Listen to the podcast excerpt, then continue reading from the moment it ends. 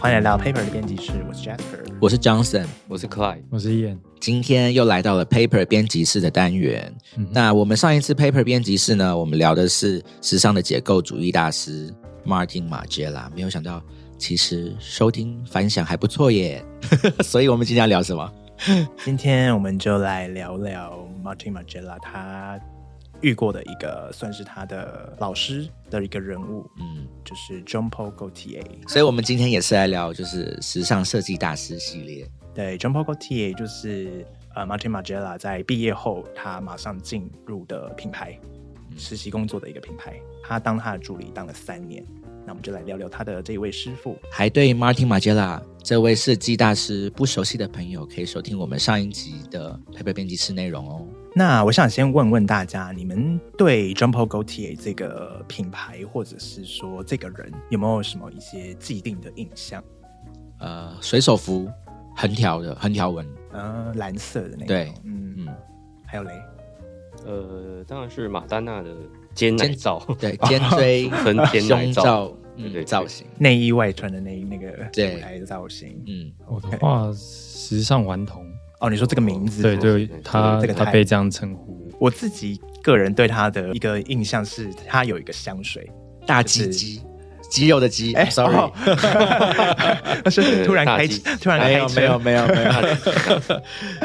对，就是就是有一个男体形状的一个香水，对，然后很肌肉线条非常完美，这样子。呀呀呀呀！是说是不是台南有个饮料店的瓶子是模仿这个的？哦，有吗？哦，对对对对对，好像有，就是卖那种红茶鲜奶，对对，然后它的瓶子就是用一个对肌肉的那个瓶身，然后还有或是比基尼的，对对。但他我在想说是不是跟这有关？我说不定哦，我觉得哦，我好像有印象哎，对对，它那个瓶子形状确实蛮像的，对对，好不好？真的是借鉴，蛮像他那个香水，这样大家可能知道。上大师就是致敬的饮料店，又是一个致敬。好，那我已经迫不及待要知道 John Paul Gaultier 的生平了。好，OK OK，好，John Paul Gaultier 他是一九五二年四月二十四号出生的一个金牛男。金牛腩啊，金牛腩听起来很好吃金牛 金牛腩饭，你说来自三峡，来自三峡，怎么突然变？没有，他不是三峡人哦，他是他他是出生在巴黎近郊的一个地方，巴黎人，对，他是金牛座的一个男生，嗯，对，然后他的爸妈都是会计师，哇，好酷，哎，为什么很酷？因为就是做了一个截然不同的，不是不是听起来应该是很无聊的吗？哦，对，父母听起来很无聊，但他很酷。他做了一件很酷的事情。你说 John Paul Gaultier 吗？对啊。OK OK。好，他父母是会计师，那他为什么会成为就是开始对服装有兴趣呢？其实他的小时候几乎都是他的外婆在带他的。嗯嗯，因为他爸妈的都有工作嘛，然后就比较忙，所以呃蛮蛮长的时间都是他的外婆在照顾 John Paul Gaultier 的。嗯那他外婆本身是一位美容师，然后他这位美容师呢，他是会催眠。还会算命。哦，对，就是一个类似一个神婆的一个角色，斜杠，斜斜杠人生，真的，其实蛮多，呃，就是一些设计师，他们的过去都是跟算命这件事情有关的，真的吗？你可以快速像 Christian Dior，哦，对。他非常的迷信，嗯。嗯，然后他因为因为他外婆是一位美容师嘛，所以他小从小所处的那个环境就会有很多的一些。呃，穿比较会穿着打扮的一些女性啊，会在围绕在他他身边，嗯，所以他从小就对，就开始慢慢渐渐的对一些时跟时尚有关的东西感兴趣啊，特别是对女装的部分，也是因为阿妈的影响这样，对，跟马蒂马甲也是有一点像，呃，对，有点对，其实其实是类似的，嗯，然后呃，他的外婆是很喜欢穿那种很像马甲的那种束胸。嗯，马甲的束胸其实就长得很像马丹娜的那个，我们刚刚讲讲到马丹娜的，对对对，就类似那样，但没有肩奶啦，嗯，就是一般的那种，就是比较比较像内衣的那种款式，嗯，对他外婆就很喜欢穿那个，嗯。所以他从小就是看着外婆穿着那一件衣服，然后他自己也很也蛮喜欢的，嗯，对，开始对自己感兴趣，然后他小时候 j o h n b o d 小时候也玩娃娃，嗯，跟 Martin Margiela 一样。然后他玩的是什么娃娃？他玩他玩的娃娃就是不是不是人形的娃娃，他玩的是泰迪熊。然后他的泰迪熊，他要给他泰迪熊取一个名字，叫做娜娜，一个女生的名字。然后他有帮他的娜娜做了一个蛮经典的一件衣，算是算是，算是衣服吧。他就是用什么样的造型？他就是用报纸帮这个娜娜这只泰迪小熊，就是有做了一个肩椎奶罩的这个造型。哇，对，所以其实这个这个造型，其实在他很小很小很小的时候就。已经算是有一个雏形在了，真的太时尚了。对啊，这么小就帮泰迪熊做肩奶罩。但是我觉得他他可能起初的那个设计的概念，并不是想要做个肩奶罩啦，可能是他的就是他他他手能所做的那个形状，就是就是尖形的。因为 John Paul Gaultier 他是在一九五二年出生的嘛，所以那时候算是在二战结束后不久的时间，所以算是在战后物资比较紧缺的一个年代。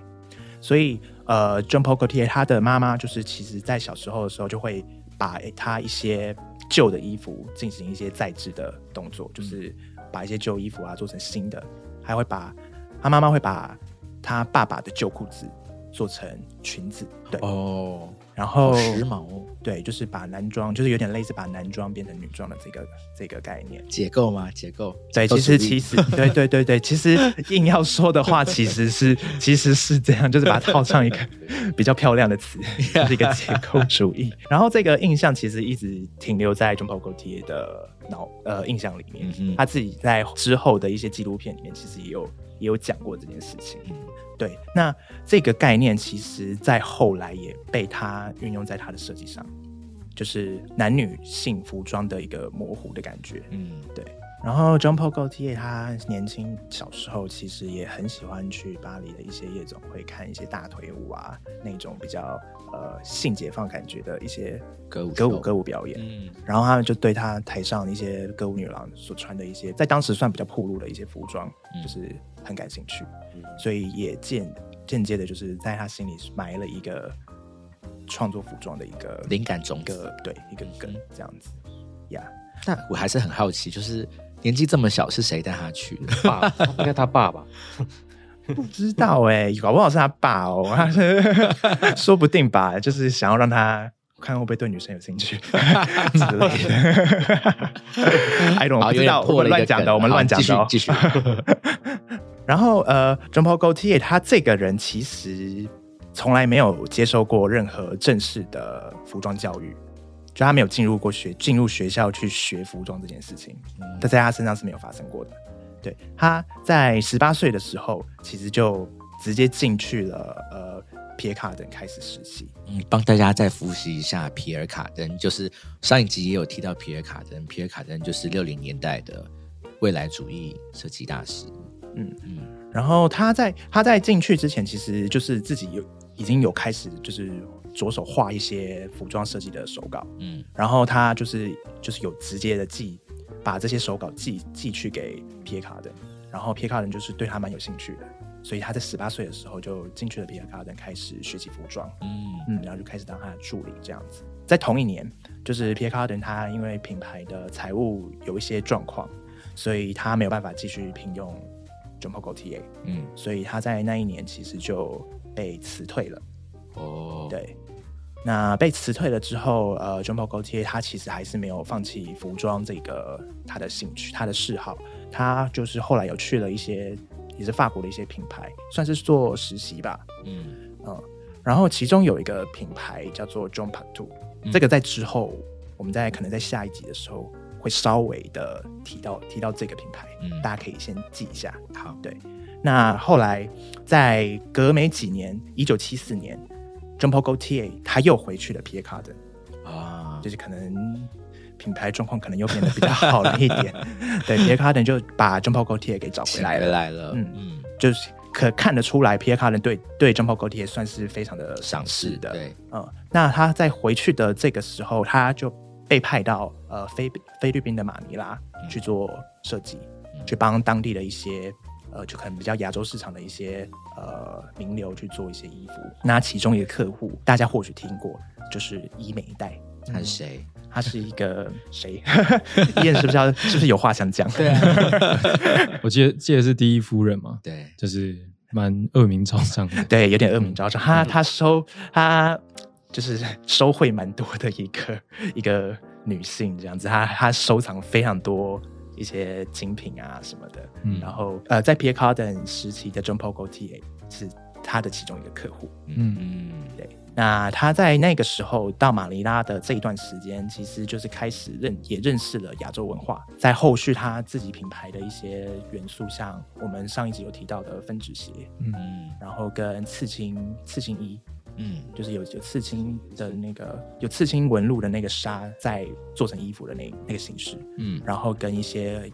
有点像和服剪裁的一些服装，嗯，带到他的设计，其实就是在他去马尼拉这一段时间所带给他的影响，嗯，然后呢，他回去品牌就是没多久 Paul Gaultier 在一很意外的发现他自己在公司的一个禁止休假的名单上啊，这是什么意思？什么意思啊？就是他不可以休假，就是公司要他就是一直一直要产出东西，这样他就不可以休假。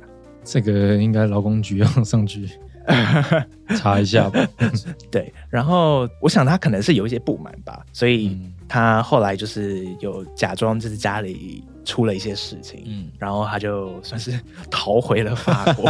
那他回到法国之后，就遇到了对他人生转折蛮重要的一个人，就是他的爱人，他的他一生的挚爱 Francis Manouche。嗯，对，另外一个男子，对，是，对，是男生。嗯嗯。然后他这边你才要破梗啊，所以就是 John Pogo 也是一个同性恋，在这个时候，因为前面都没有提到，特别啊，也不用特别提吧。我们还是要对于就是完全不知道的听众一些交代，因为这个大家知道了吧？他是一个同性恋，因为这个东西也也对，在他的那个服装设计上面有一些就是对蛮关键，其实蛮关键的。对，然后呃，Francis Manouche 他其实就很一直。在他刚遇见他的时候，他就一直在鼓励 j u m b o Gaultier，就是可以成立个人品牌啊，然后他就被说服了。嗯，对。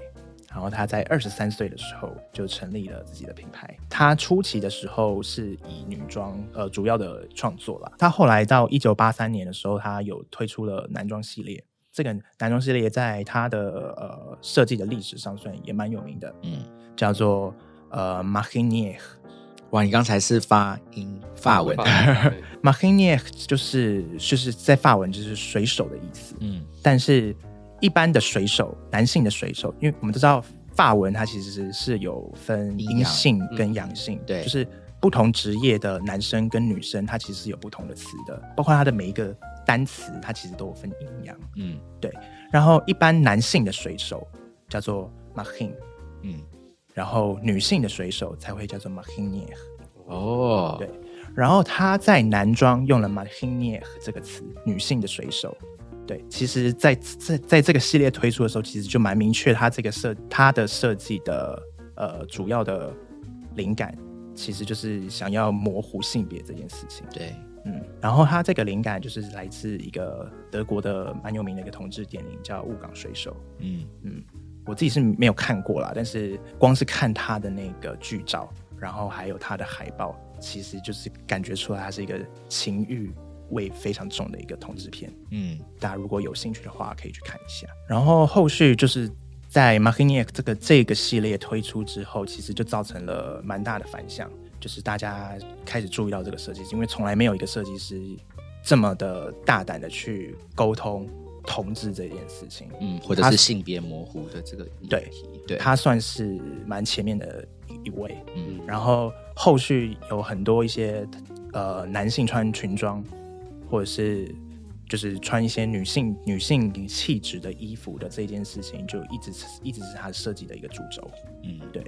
然后就是在 m a h i n i e 这个系列推出之后，呃，水手服横条纹这件事情就成为了。Paul Gaultier 品牌非常标志性的一个元素，而且就是其实，呃，水手服横条纹的这一个符号也是从法国开始的，而且它原本的设计是二十一条的横条，然后它代表是拿破仑二十一次的胜利，那也是呃首次是在呃法国的海军所使用，而且他们那个时候也有有一个使用横条纹的原因，是因为呃在甲板上面。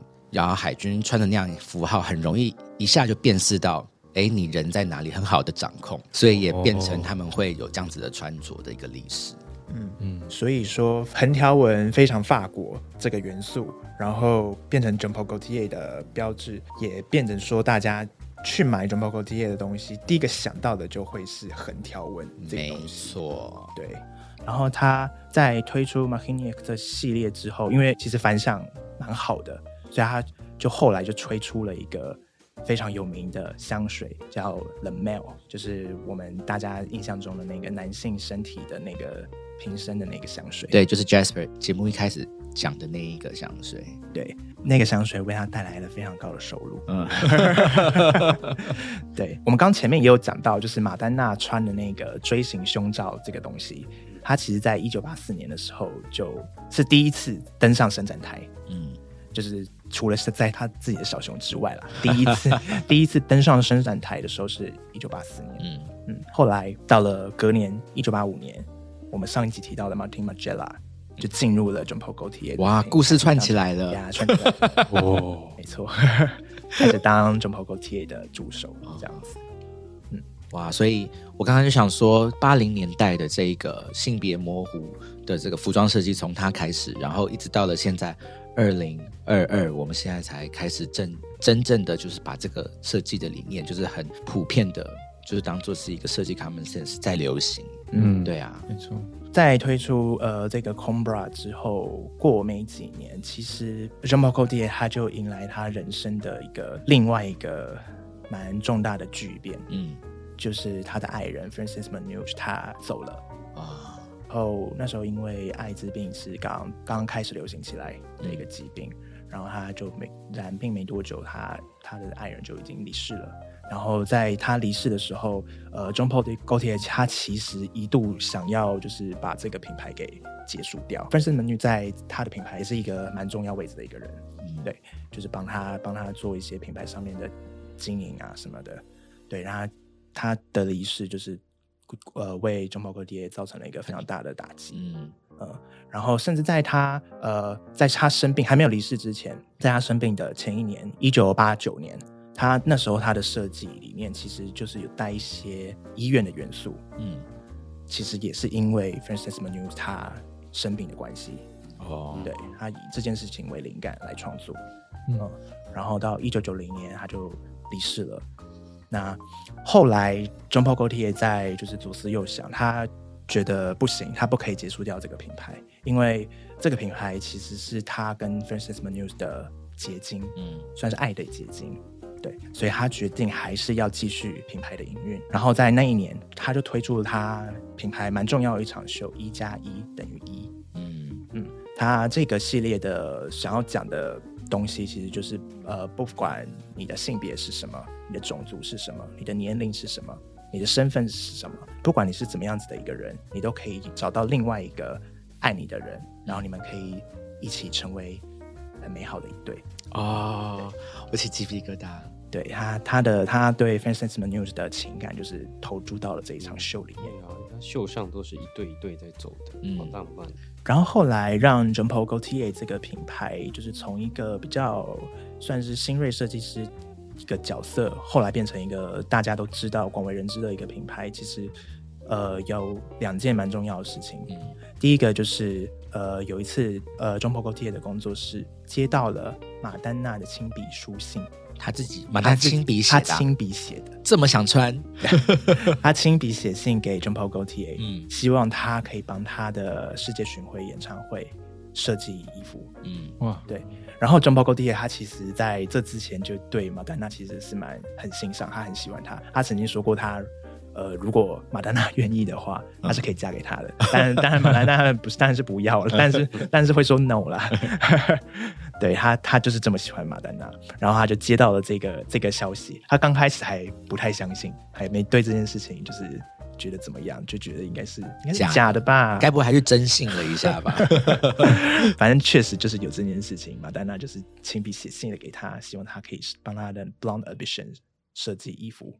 然后在讨论了三个礼呃三个月之后，他最终就是定案了他们演唱会的造型，那就是大家广为人知的 Combra 锥形的那个胸罩，嗯。对，就是我们节目一开始那个金光闪闪的，Yeah。Yeah，而且马丹娜找他设计衣服真的还不止一次，哎，就是刚才讲的这一个世界巡回演唱会，是一九九零的世界巡回演唱会嘛，然后到了二零一二年，他又再次找了这个 John Paul Gaultier，又再次设计了一次这个巡回演唱会的衣服，然后他也是一样，就是延续这个尖锥奶罩，还有就是马甲的概念，但是是更不一样的设计，大家可以。去网络上面搜一下就可以看到喽。嗯，如果比较比较就是比较年轻的听众对这个没有印象的话，其实后来也是另外一个蛮知名的歌手，就是 Lady Gaga，她的蛮多造型其实也是借鉴马丹娜那时候的造型。嗯，特别是有一支有一支 MV，我觉得大家可以去看一下，就是 Alejandro，嗯，他有一个造型是奶罩上面是有两把枪的。嗯，对我觉得他那个造型是非常借鉴。马丹娜这个尖锥奶罩这个造型，嗯，大家可以去看一下。嗯，后来 j o m p o Gaultier 还有跟英国的 BBC 合作一个深夜的节目，叫做 Euro Trash。对，好吧它就是里面有一些欧洲垃圾嘛，啊，对，欧洲垃圾，欧洲欧洲垃圾。它里面就是有一些蛮性挑逗的一些。环节在这个节目里面，嗯，然后在这个节目，这个节目收视率非常高哦，就是它的收视巅峰有百分之二十，嗯嗯，而且这个深夜节目我查了一下资料啊，就是它涵盖的就是主题很很丰富，哎，就是反正都还蛮次文化的啦。然后比如说我举例哦，兔子在跳的秀，或者是会唱歌的狗，或者是裸体打扫。服务，裸体打扫对，我是一些那个 porn stars，那个中文是什么？Sorry，色情色情电色情演员，对对，情色演员，对，色 A B 男女优，对对对对对，转不过这一类的。然后我还有看有一些那个之前在那个国外留学的网友啊，他们有在网络上面就是分享，就是他们甚至就常常在上面看到一些 S M 的的介绍。可是当然不是那种真的太不能播出的类型，可是就是会有一些涵盖这种内容在里面。嗯，对啊。总之，这个节目更就是明确了，就是 Jumbo Gaultier 在大众心目中，就是他留下了一个关于性解放这件事情的一个印象啊。对，之前啊，之前有看朋友分享过，他真的就是非常重口味。我看有一集片段，就是他请一个 AV 男优，然后就来节目，然后他就穿，应该是上，我记得是上空，然后就。就是在那边教教破狗的做运动，就在节目当中。你说你说为了做运动是做爱吗？没有没有没有，就是示示范示范一些，比如说他怎么练他的腹肌这样。哦，好好看哦。对对对，然后就是就是这个这身材非常好的，嗯，对一个男演员这样，然后就在上面这样做，然后教破狗的又在一边在那边看这样，所以他也有一点同志的成分在里面。对，其实其实都有。哦，对，但是口味蛮重，非常的前卫。嗯，OK。那总而言之，反正就是 Euro Trash 这个节目，就是很明确的，就是 John Paul Gaultier 这个品牌在大众就是一个跟性解放有关的一个品牌。嗯，对这个印象。嗯，然后呃，John Paul Gaultier 他就在红了之后，后来呃有一个法国导演，应该大家都蛮蛮熟的一个法国导演卢贝松，他就找上了 John Paul Gaultier，帮他为就是找他要设计第五元素的呃米拉乔瓦维奇他所饰演的。利露，一个橘红色头发一个女生，嗯。嗯，她的衣服。绷带装吗？就是白色绷带装，嗯嗯，一直到了二零二零年，就是最近，呃，Jean Paul Gaultier 他完成了他最后一场人生最后一场秀。就是在诶二零二零的春夏的高级定制服。嗯，如果大家对 John Paul Gaultier 的经典设计还没有那么的熟悉的话，你就是去看这一场秀，从头到尾的所有造型都是 Paul Gaultier 从一开始创立品牌，然后到它的高峰到后期，蛮经典的设计都在这一场秀里面。哇，包括我们刚刚讲的第五元素的。红发利露，嗯，它也有这样类似的造型在里面，嗯嗯，重点整理了，对它就是你如果想知道，但是又觉得太花时间的话，你就去看这一场秀，嗯，你就可以得到所有所有东西，嗯嗯，哇，所以今天 John Paul Gaultier 的这个人生的故事真的很精彩耶，好哦，那我们下一次要跟大家聊什么？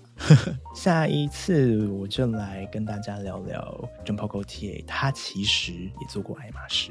哦，又一个轮回，马切马切拉也做过爱马仕哦，关系很深。对，真的。好啊，那大家敬请期待我们下一集的内容哦。希望你喜欢我们今天的节目。那今天就先这样喽，拜拜，拜。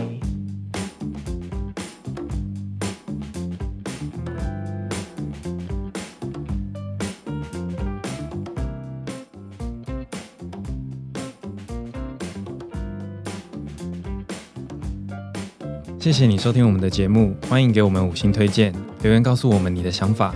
想知道更多关于艺术设计与时尚的内容，欢迎订阅我们的 Paper 系列杂志，或是追踪我们的官网、IG 和 FB。